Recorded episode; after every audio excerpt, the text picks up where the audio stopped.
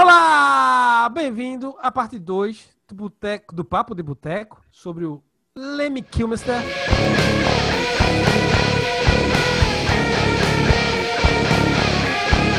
E Leandro, agora é a hora do Motorhead. Sim, então no outro episódio a gente estava falando bastante, né? Na primeira parte a gente estava falando bastante do Lemmy, pra você entender quem é ele antes do Motorhead, que fica muito mais fácil de entender Leme com Motorhead, né, cara? Então Leme ali em 75 é mandado embora do, do Hank Winds. Aí a vingança lá Mustaine, né, como a gente falou, ele vai lá e cria sua própria banda, que nada mais, nada menos que é, que é o Motorhead, cara. Mas nessa época o Motorhead ainda não é o Motorhead que a gente conhece, cara. Então ele junta ali com Originalmente ele cria com o nome da banda Force Bastards, que tá muito ligado àquilo lá que eu falei no, na primeira parte. Vai lá e confere, cara. Vai lá e confere, né? Que está muito ligado com ele, né? Ele, e alguém falou lá com ele lá, ó, não, isso não vai soar bem, cara. Não, você não vai virar popular com isso, cara. Sua banda não vai ser mainstream. Acha outro nome. Então ele achou Motorhead, que é o nome da última música que ele compôs com pro Hank Wind, né? Não chegou a gravar, mas compôs para eles.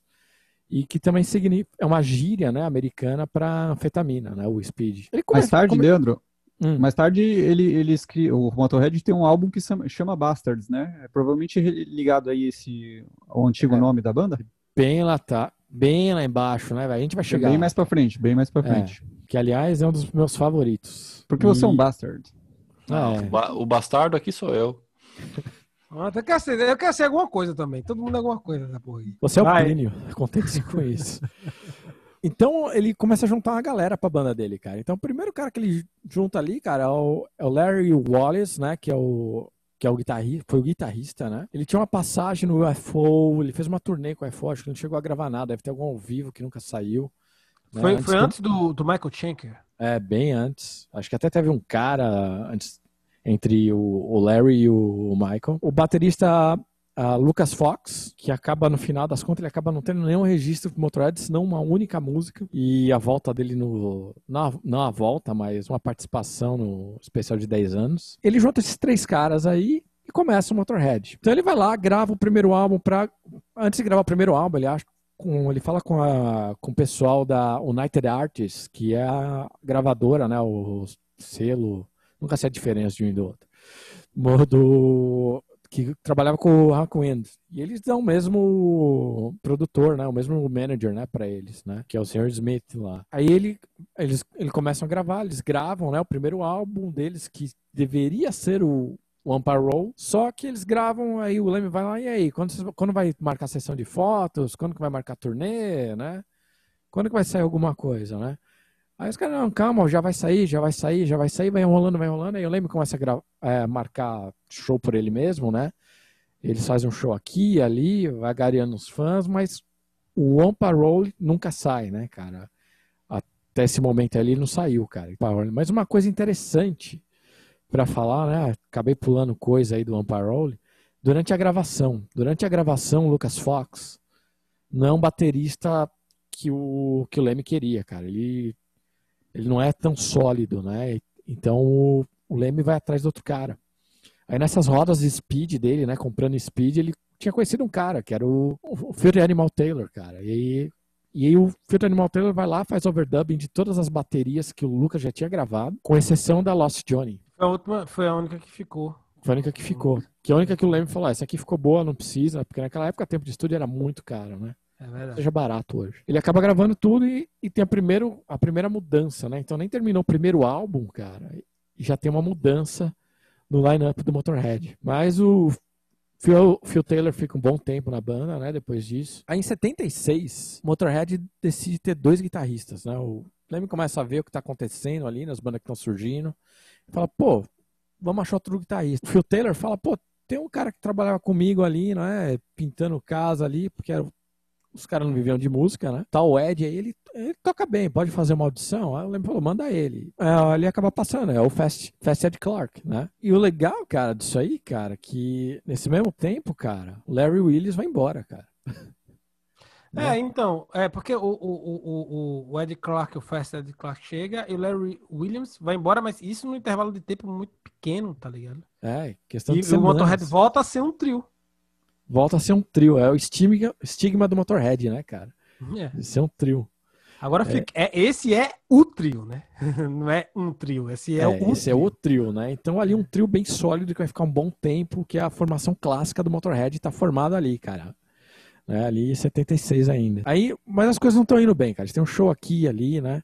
Aí em 77 tem o que seria o último show do Motorhead, marcado em abril de 77. Né? Eles vão lá, fazem esse último show. Tem uma galera seguindo o Motorhead, tem gente copiando o jeito do Leme de se vestir, que ele mudou o visual né, do Hank Green. Né? Esse visual que a gente conheceu o Leme até o final da vida dele, ele tinha criado ali pro Motorhead, com muita influência de punk, negócio de vestir de preto. Ele começou, cara, é... Desde o início, Leandro, do, do Motorhead? Desde, Desde o início, cara. O negócio Com da bota branca. Né? Eles estavam eles gareando fã, né, cara, ali. Teve um cara ali. Vou dar uma chance pro Motorhead, cara. Vocês querem gravar? Vamos lá gravar. Ele arranja um tempo de estúdio lá, ele vai lá, grava o que seria o álbum Motorhead. Teoricamente, teoricamente o, álbum primeiro. É, conta com muita música do que tava no Parole, né? Seis músicas, se não Parole, mais algumas composições que ele fez com com o Phil Taylor e com o Fast Ed Clark ali. Não é esse aí que os caras dão um tempo para ele gravar um single, na verdade, e ele vai lá e grava o, o álbum inteiro? É, eles tinham um tempo bem curto e acabaram gravando um álbum inteiro, né? Acabaram gravando 11 músicas ali, ao invés de gravar uma música só. É isso aí mesmo, Rodrigo. Isso aí, acho que o cara, no fim, ele acaba ganhando alguns diazinhos ali a mais, mas é, foi, foi, foi curto mesmo assim. Mas é. o, o Motorhead tem oito ou 11 músicas? Quantas músicas tem o Motorhead? No Motorhead tem 8. Tem 8, mas eles gravaram 11. Eles ah, eles gravaram 11. É. O... E é legal esse álbum, cara, que é o primeiro álbum que o Snaggletooth aparece, né? Que é o War Pig, né? Uhum. Que é, é, o mascote. O, é o mascote, é. O mascote. Massacote. E o... o álbum Motorhead, que é a primeira música se chama Motorhead. Por que não? Que já tava no, no Parole, né? Já, já, já tava no Parole. É, que ainda não tinha sido lançado, né? Então eles gravam isso daí, né? Em 77 eles saem uma tu em tour com o Hawkwind. E o... Pra fazer aquela, aquela Olá, galera. É, aquele Olá, galera, né? Só que o Phil, né? O Phil Taylor, cara, ele quebrou os dedos, cara, numa treta ali, dando porrada no cara, por causa da namorada dele. Claro. Motorcycle Iron. Típico. e ele faz um negócio que ele cola a baqueta na mão com, com um durex, com uma fita adesiva lá. Aí ele consegue começar a turnê. Pô, é. imagina a dor tocando bateria com o dedo quebrado. Cara, o tanto de droga que esses caras tomavam não sentia Ah, é verdade. É, é um Anestesiado. É. Do, do que sente a gente. É. Então ele faz essa tour, aí o Douglas Smith, né, que é o manager ali do Hank Wind, fala, pô, eu vou trabalhar com vocês, cara. Vou, vou quero trabalhar com o Motorhead. O Leme aceitou, né, ele foi procurar um outro deal, né, pra eles. Aí eles gravam um single, conseguem um outro deal um, outro negócio bom para ele, né? E eles gravam o single do Louis Louis, que dá uma certa relevância. Não chega a ser um super sucesso, mas dá uma rele relevância pro Motorhead. Em 78 eles voltam pro, pro estúdio, né? Em 79 sai o álbum Overkill, né? Que só isso? Só isso. Só grava o Overkill, que chega no 24 do top do Reino Unido, né? Que é e bastante. as músicas... Que música que tem no Overkill aí? Só pra, só pra, Eu, só pra dizer. Meu top 1. Meu top 1 também, Plínio, tô contigo. Do, do, do, é Overkill, Stay Clean, No Class. Qual que é a tua preferida aí, Plínio? Só pra nós falar rapidinho. Cara, pra mim é. é... Porra, é foda. Mas assim, a, a, Overkill, a música, a primeira que abre o álbum com, com a bateria, depois com baixo, com. É, é adrenalina que essa música traz. Mas tem, tem Stay Clean, tem Capricorn, meu Deus do céu. No Class, Metropolis. É Metrópolis também, primeira power ballad do Motorhead. é Damage Case, né? Porra. É, bom é, é, é, um senhor álbum, cara, é. Overkill. Né? É que preferiu muita gente. Lindo, maravilhoso, Leandro. E isso aí levou o Overkill e lá pra... Lá pro topo. No topo não, né? Tava ali em 24 né? Mas Sim, mas é, tá na Série A. É, Tava decolou, na Série A. Decolou, decolou. É, decolou, decolou. Aí em outubro eles acabam tendo outro álbum ali, cara, o Bomber. Então o Overkill e o Bomber saem no mesmo ano, cara. Sim, mas o que é normal nessa época. É normal, é normal. mas é um sinal que deu certo. Sim, mas na década de 70, muita, muita Black Sabbath gravou, o Sim. Beatles gravou, muita gente gravou do, do, do, dois álbuns no mesmo ano, que, né? que a galera tinha uma criatividade que hoje em dia falta. Mas você conseguia esse orçamento de estúdio para o mesmo ano, era uma aposta muito grande da gravadora. Então significava que o teu projeto tá dando muito certo. Mas não era pra Diga... um gravar no mesmo ano. E eles gravaram o Bomber, que é outro puta álbum, né? É, não. Fizeram tour europeia, Reino Unido, tocaram junto com o Saxon, né? O, foi, um, foi um senhor álbum, cara. E ah, tocando o, com o Saxon, hein, velho? Pôs o Motorhead no outro patamar, né? E eles foram, foram crescendo ali. Viu, eu tenho uma pergunta rapidinho aqui. O, o Leme compunha todas as músicas ou como é que era? Ele escrevia as letras, né? É. Uhum. Mas tem Ele era música que é parceria. Entendi. Mas as letras é, é, é, é... Até onde eu sei, tem algumas letras que são parceria, mas, mas, mas a maioria faz com Oz e tal, mas assim, é... se, se... ele é grandemente por trás, cara, mas ele não é aquele cara, não, só eu escrevo. Então, desde o começo você vai sempre ver música, todos os músicos que passaram pelo Motorhead deve ter uma musiquinha que tem o nome deles na composição. É verdade. 79, né? Bomber tá bombando. E o que vale lembrar do Bomber, cara, é o palco, cara. Eles mandaram fazer o Bomber, né? Que é uma réplica do avião bombardeiro para colocar no palco. E ninguém fazia isso nessa época, né? Colocar um esse negócio gigante foi um foi algo diferente que trouxe muita atenção pro que o Motorhead tá fazendo ao vivo. Aí a banda tá bem ali, né? com Bomber, com Overkill. Aí o que, que acontece? Eles gravam e lançam The Ace of Spades. Que aí é o maior sucesso comercial da banda. Aí, aí o negócio vai, cara. Aí o negócio vai. Eles chegam no quarto no top do Reino Unido, disco de ouro. Esse é o álbum que todo mundo lembra do Motorhead. Até hoje, né? A música Ace of Spades, principalmente. A música. Que, que é foda pra caralho também, né? Porra. É um bom álbum. Né? Tem muito Motorhead ainda. Eu, particularmente, acho que ali, ó, antes aí já tem algo melhor que o. Não, Overkill eu também acho melhor, mas a Ace música Ace of Spades é, é, é diferenciada, é, é um é. outro nível, né, cara? Pra mim é, é o segundo melhor. Eu é, curto mais que o Bomber, eu curto mais que o Bomber, por exemplo. Não, mas eu tenho, eu tenho álbuns mais pra frente, mas assim, o, o, o, Ace, of, o Ace of Spades, sem dúvida, é o, é o, é o sucesso comercial. É, é o, a música, o Ace of Spades, era o que Leme tava procurando, né? Tipo assim. Tony Hawk. É. Pra, pra, Pelo pra... amor de Deus, essa garotada, viu? É. Tu acha mesmo que ele tava procurando um sucesso comercial, cara? Porque o jeitão dele parece que. Não, mas, mas, mas, ele, não queria, ele não queria mudar o jeito dele. Ele só queria tocar em arena e, é. tipo, tipo, fazer o que, que a maioria das bandas quer, tá ligado? Tipo, como, como uma parte do, do, do, documentário dele que ele fala, tá ligado? Quando ele ganha um cheque do. Do, do, do Metallica? Do Metallica de 100 mil, ele fala: eu ainda não tô nos milhões, mas eu tô, eu, quero, eu tô chegando lá. Uhum, uhum. Tá ligado? Ele tá procurando. É. é esse que ele tá procurando, tá ligado? Ele não é Kurt Cobain, não. Que, ah, meu Deus. Mas acho que ele queria mais sucesso do que dinheiro, não? Porque ele uma parece coisa um, tá ligado um cara bem simples. Parece, né? que ele, parece que ele não queria nada, ele só queria fazer a música dele e viver a vida dele ali, cara.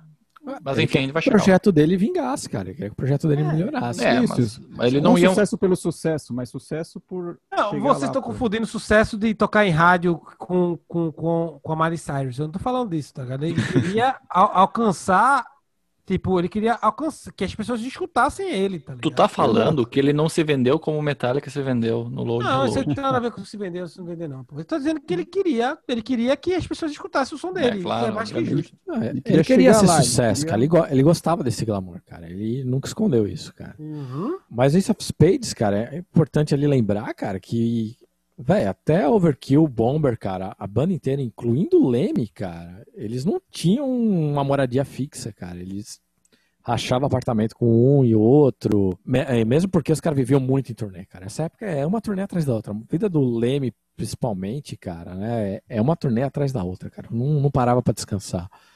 Então não tinha nem por que ter endereço físico, né?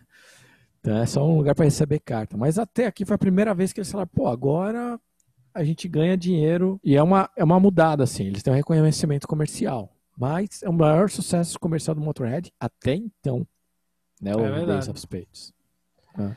E a sequência, só, só, olhando a discografia aqui, chega a dar um. a sequência que vem depois, Jesus. É. e acontece uma coisa interessante no final de 80, né, cara? O Phil Taylor quebra o pescoço, uma brincadeira besta, né? O cara acaba derrubando ele lá, ele cai a cabeça no chão e, tipo, cancela a turnê, acho que cancelou os últimos dias da turnê que eles estavam fazendo. E aí o Motorhead tem que ficar parado um tempo, né? Esperando o Phil melhorar. E nesse meio tempo aí eles lançam o, o álbum que é o que foi o maior sucesso, o primeiro grande sucesso das paradas do Motorhead, que é o live álbum né, que é o álbum ao vivo, No Sleep to Hammersmith. Esse foi número um na parada do Reino Unido. Né? Então esse daí é realmente a, a glória ali do problema. Pô, o Motorhead conseguiu chegar no auge. Eu tenho uma pergunta besta. Ele morava, ele estava em Londres ainda? Estava ali no Reino Unido ainda ou ele tinha se mudado já? Ele estava no Reino Unido ainda. Ah, ok. É, ele estava ainda morando no Reino Unido, na casa de muitas mulheres e dividindo endereço com alguém, cara, para receber carta. O... Eu, acho, eu, acho, que a mudança para Los Angeles é mais pro, pro lado do. Em 90. É, em 90. Okay. É, 90. Tá 10 anos disso ainda. Então aqui o. E você tem que lembrar aí, cara, em 80, o Leme já é um cara de 35 anos, né, velho? Mais velho que eu. Pô, mais velho que todo mundo aqui. Menos o Rodrigo. pouco, por pouco. Você fez aniversário recentemente, você tá mais velho que todo mundo. 30, 34. quase lá, quase no Leme. Mas aí, mas aí chega, chega a década de 80 que, que é a década de musicalmente do, do é uma década de ouro, né, do Tem muita mudança, né, cara? Aí o é. New Wave of the British, British Heavy Metal começa a ganhar mais corpo, tal. O Motorhead participa um pouco dessa onda, mas acaba não usufruindo tanto quanto as outras bandas, mas faz parte desse movimento. Mas o, o, Leme sempre, o Leme sempre fez questão de dizer que ele toca rock and roll. É. Talvez seja, é, é, é, seja até algo dele mesmo, tipo, não querendo fazer parte disso. Eu não sei, é, tipo, eu não sei se, se ele queria fazer, eu não, eu não li nada sobre isso, mas é só uma dedução minha. Porque depois o Iron Fist, que é um álbum lindo, maravilhoso. Que tá no meu top 3. Nós nem chegamos lá, né, velho? Ainda. Tem, tem bastante coisa, cara, em 81. Tem o St. Valentine's Day Massacre, que ele grava com o Gear Skulls, né? Que é um Motorhead junto com o Gear Skull. Que é, os singles, cara, acabam. O single de Down Touch acaba alcançando no, o, o, quinto na parada de singles do Reino Unido. Né? Então não é só o Motorhead, mas as parcerias do Motorhead começam a dar frutos aí, né? E, é, e, e só, só uma vírgula. Escutem Gear Skulls. Fechou a vírgula. Eles vão, vão para os Estados Unidos, né? Pela, pela primeira vez como Motorhead, primeira turnê norte-americana. E eles vão abrindo para o Ozzy nessa turnê, que dá um boom enorme, né? Um reconhecimento. E ele lá ele conhece um garotinho magrelo que chega nele como sendo presidente do fã-clube do Motorhead, cara, em Los Angeles, que chama Lars Ulrich. Hum, veja só. É, que ele até tira uma foto, cara, do uma das fotos que o Lars Ulrich mandou para ele depois, cara, acabou fazendo parte de algum ao vivo, não lembro de qual. Mas acabou colocando e a foto que o Lars Ulrich tirou, cara, no show em Los Angeles. Mas, então, é, é, mas Lars Ulrich, segundo James Hetfield, é o, maior fã de Motorhead que ele conheceu na vida. Ele deve ser mesmo, cara. É... Isso é uma coisa que eu não duvido, cara. Que até uma das biografias do Leme, ele, ele faz o prefácio, né? Ele, era, ele divulgava muito Motorhead, cara, nessa época. Como ele é por ser europeu, ele trazia muita coisa da, da Europa, né? Que não chegava ali em Los Angeles, ali, que demorava um tempo. Lembra que naquela época não era lançar um álbum que saía no mundo todo, tinha que licenciar localmente. Mas ela perguntava uma pessoa mais era assim, tipo, Plínio, quanto tempo ele demorava para escutar um álbum que, que tinha sido lançado, né? É. Quanto tempo eu demorei para escutar anime? E acontece uma outra coisa, cara, que choca muito o Leme em 81. Tinha sido um ano muito bom musicalmente para ele. Mas no final do ano, cara, o cara que ele que ele rachava o flat que ele estava morando em Londres, é brutalmente assassinado, cara. O Andy Elsmore. O Andy Elsmore era ele era homossexual assumido. E foi realmente um crime é, homofóbico, cara, que aconteceu. Esfaquearam ele, cortaram o pênis, puseram o pênis lá onde você tá pensando, cara. Foi, foi horrível, cara. Imagina. E, e, era a casa do Leme, né, cara? E ele, ele gostava muito desse cara, era, era um bom amigo dele. E mas é, é um crime, além de ser, é um crime brutal, claro que chocou todo mundo e acabou. E como, e como a imprensa tratou isso, foi o, ah, o, as gangues de as gangues de traficante de drogas vão e assassinam o roommate do, do, do, vocalista do Motorhead. Fizeram headline em cima disso. Então, o Leme ficou meio com o pé atrás de se expor muito na, na mídia por causa disso. Então, até por isso que muita gente fala, pô, o Leme é um personagem, é uma pessoa. Nunca ficou muito claro, cara. Eu acho que tem muito a ver com isso. Essa posição da gente achar que ele. Ou ele é realmente, né? Eu acho que ele é realmente. Que ele sempre mostrou ser no palco, no álbum, é quem ele era. Mas esse, isso aí foi determinante na relação dele com a imprensa, cara. Só pra, pra mim, só, só uma parênteses, pra mim, ele parece ser uma pessoa só. Ele parece não Ah, ter um é. personagem. Mas como, como. Acho que foi o Mickey D que falou que não, não tem nada falso ali. É aquilo mesmo, velho. É aquilo Nem é ali. isso aí. É. Ou foi, ou foi David Grohl, ou foi, foi Mi- Mickey D, eu esqueci.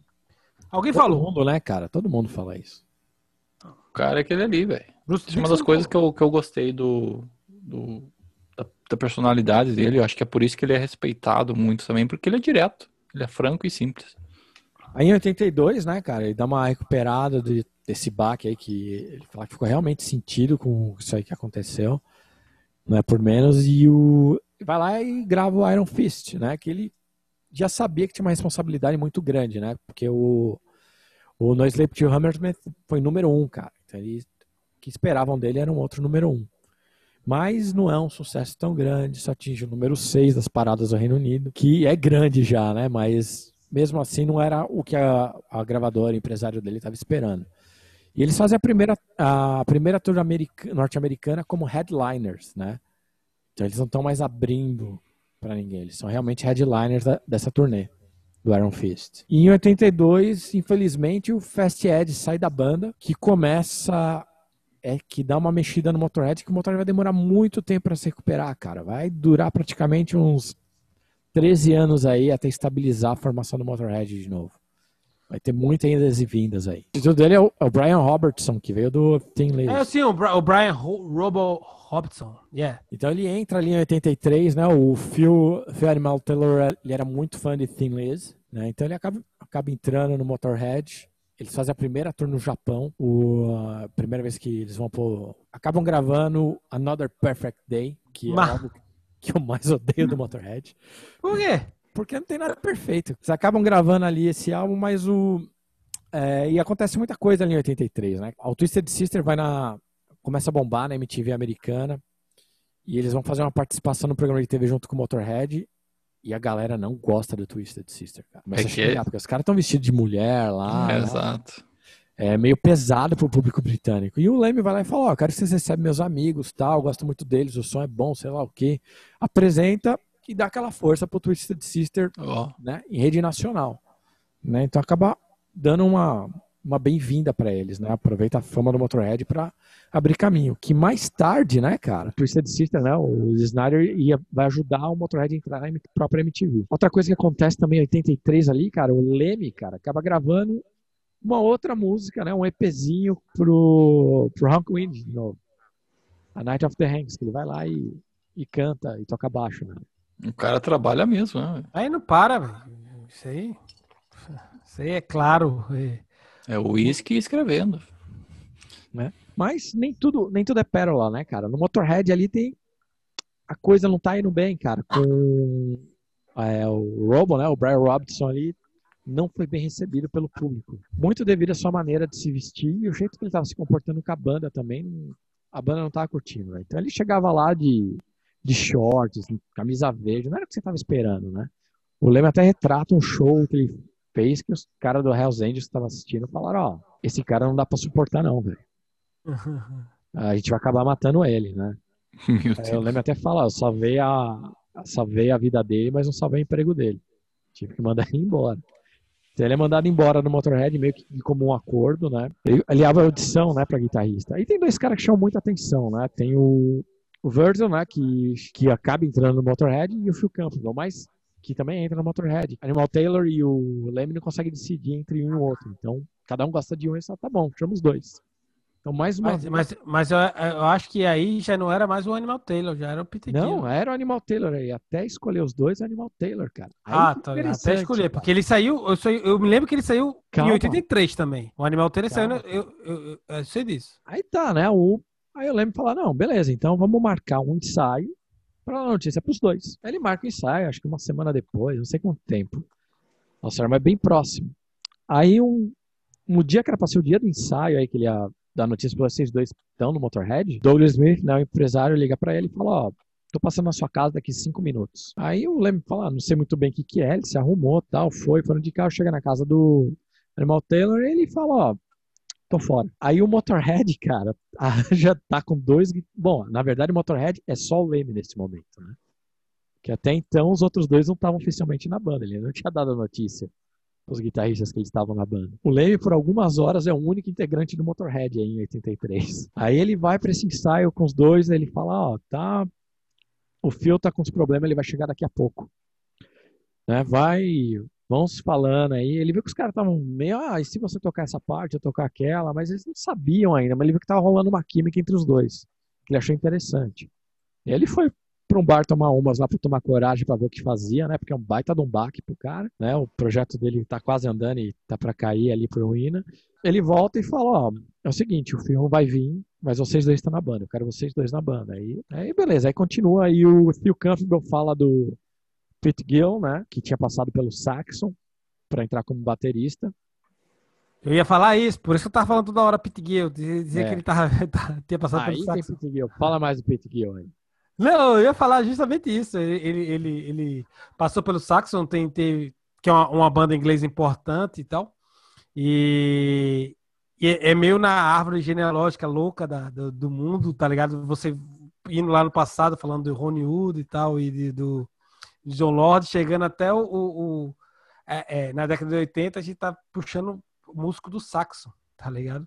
Para entrar na vida do Motorhead. Eu, eu acho essa, essa, essa, esses aninhadas, aninhada, tipo, muito, muito, muito louco. É. Era isso. Mas, mas, é verdade, elas, é, as bandas acabam se entrelaçando ali, fazendo uma árvore genealógica bem bizarra, né? Já tem o Tim Lise que ligou aí agora o Saxon, e tem mais por vir, né? É verdade. E é lançado aí o, o No Remorse, né? Em 84, que é uma coletânea. E com aí tem as primeiras músicas da nova formação né, com o Pete Gill e os dois, os dois guitarristas novos. Mas nesse ao mesmo tempo que sai isso, cara, tem uns embrólios ali com a Bronze Records, que é a gravadora deles no momento. Eles não podem lançar muita coisa, não podem gravar muita coisa, tá todo mundo meio enrolado, cara. Mesmo o Pete Gill tinha algumas coisas com o Saxon, que o Campbell tinha alguns problemas com a, ainda com a gravadora da antiga banda dele, né, no Motorhead. Em 85 eles gravam um show de 10 anos, cara. É gravado em vídeo, é gravado em áudio, mas o Motorhead fala, ó, não, não lança não ficou bom. E não é lançado nesse momento, mas é lançado depois, né, futuramente. Aí a banda vai e grava o. Finalmente, eles vão fazendo show nesse meio tempo, né, entre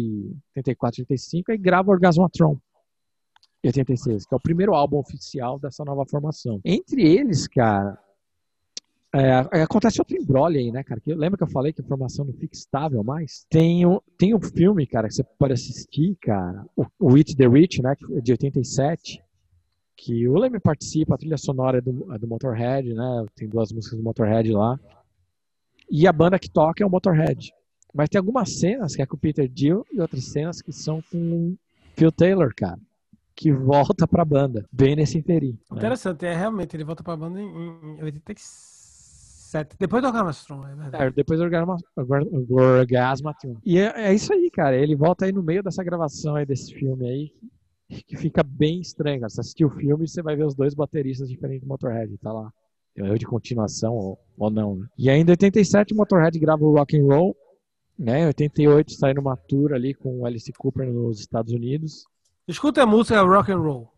É, não, o álbum é bom, cara. O álbum é muito bom, cara. Eu gosto muito desse álbum. Em 88 ainda, cara, o Phil Campbell se machuca, né? Que troca, troca, toca com a perna engessada no, durante alguns shows da turnê europeia. Então, em 89, cara, o Motorhead vai faz sua primeira turnê sul-americana, cara. Passa é, passa no Brasil, né? Faz dois shows em São Paulo, em Porto Alegre ou no Rio de Janeiro. Mas não é... Recife não, velho? Não, não passa em Recife, cara. Leandro tava hum? vendo show em São Paulo, né? Infelizmente eu perdi esse aí, cara. Acho que eu nem sabia que era Motorhead em 89. e é, é uma experiência. Ir pro Brasil, cara, acho que eles é uma coisa que choca muito, eles nunca tinham, tinham feito um país de terceiro mundo, né, cara? É sempre Europa e América do Norte. Então, ver favela choca muito, o Leme, ver o pessoal morando na rua, cara, choca muito ele. Ele fica abismado com, com essa convivência da pobreza e da riqueza, né? Ele tá em, vendo em Copacabana o pessoal super rico e ao mesmo tempo tá vendo o pessoal dormindo no, no meio da rua. Uma coisa que ele não está acostumado a ver. Isso chocou muito ele. Uma coisa que é bem importante, cara, é isso aí. Eles. Motorhead aumentando sua abrangência, né? Mundial, cara. Pôs a América do Sul ali pra conta. Em 90, o, o Leme muda para Los Angeles, né? Mas se quiser saber o que rola em Los Angeles em diante, né, em 1990, você vai ter que ver a parte 3, cara. Ficou muito longo, né, cara? Episódio, episódio sobre o Leme dá nisso, cara. É muita história para contar sobre essa lenda do rock and roll. Rodrigo, fala aí, cara, onde a galera acha a gente? Para não perder a terceira parte disso aqui, que tá muito bom. Você não pode perder a parte 3 aí, então clique em subscribe no sininho se você estiver no YouTube, se você estiver aí no podcast, segue a gente, não perca um episódio, não perca o próximo, vai ser muito bom. É só procurar a gente Boteco do Metal, a gente está também no Face, no Insta, no Twitter, em todo lugar. A gente está também no site do Motorhead. Chega lá embaixo, no, na, na, na, borda da página, tem lá Boteco do Metal. Isso aí. E a gente promete, pro próximo episódio, o Rodrigo vai estar mais sóbrio ainda. Bora lá. Falou. Falou. Tchau.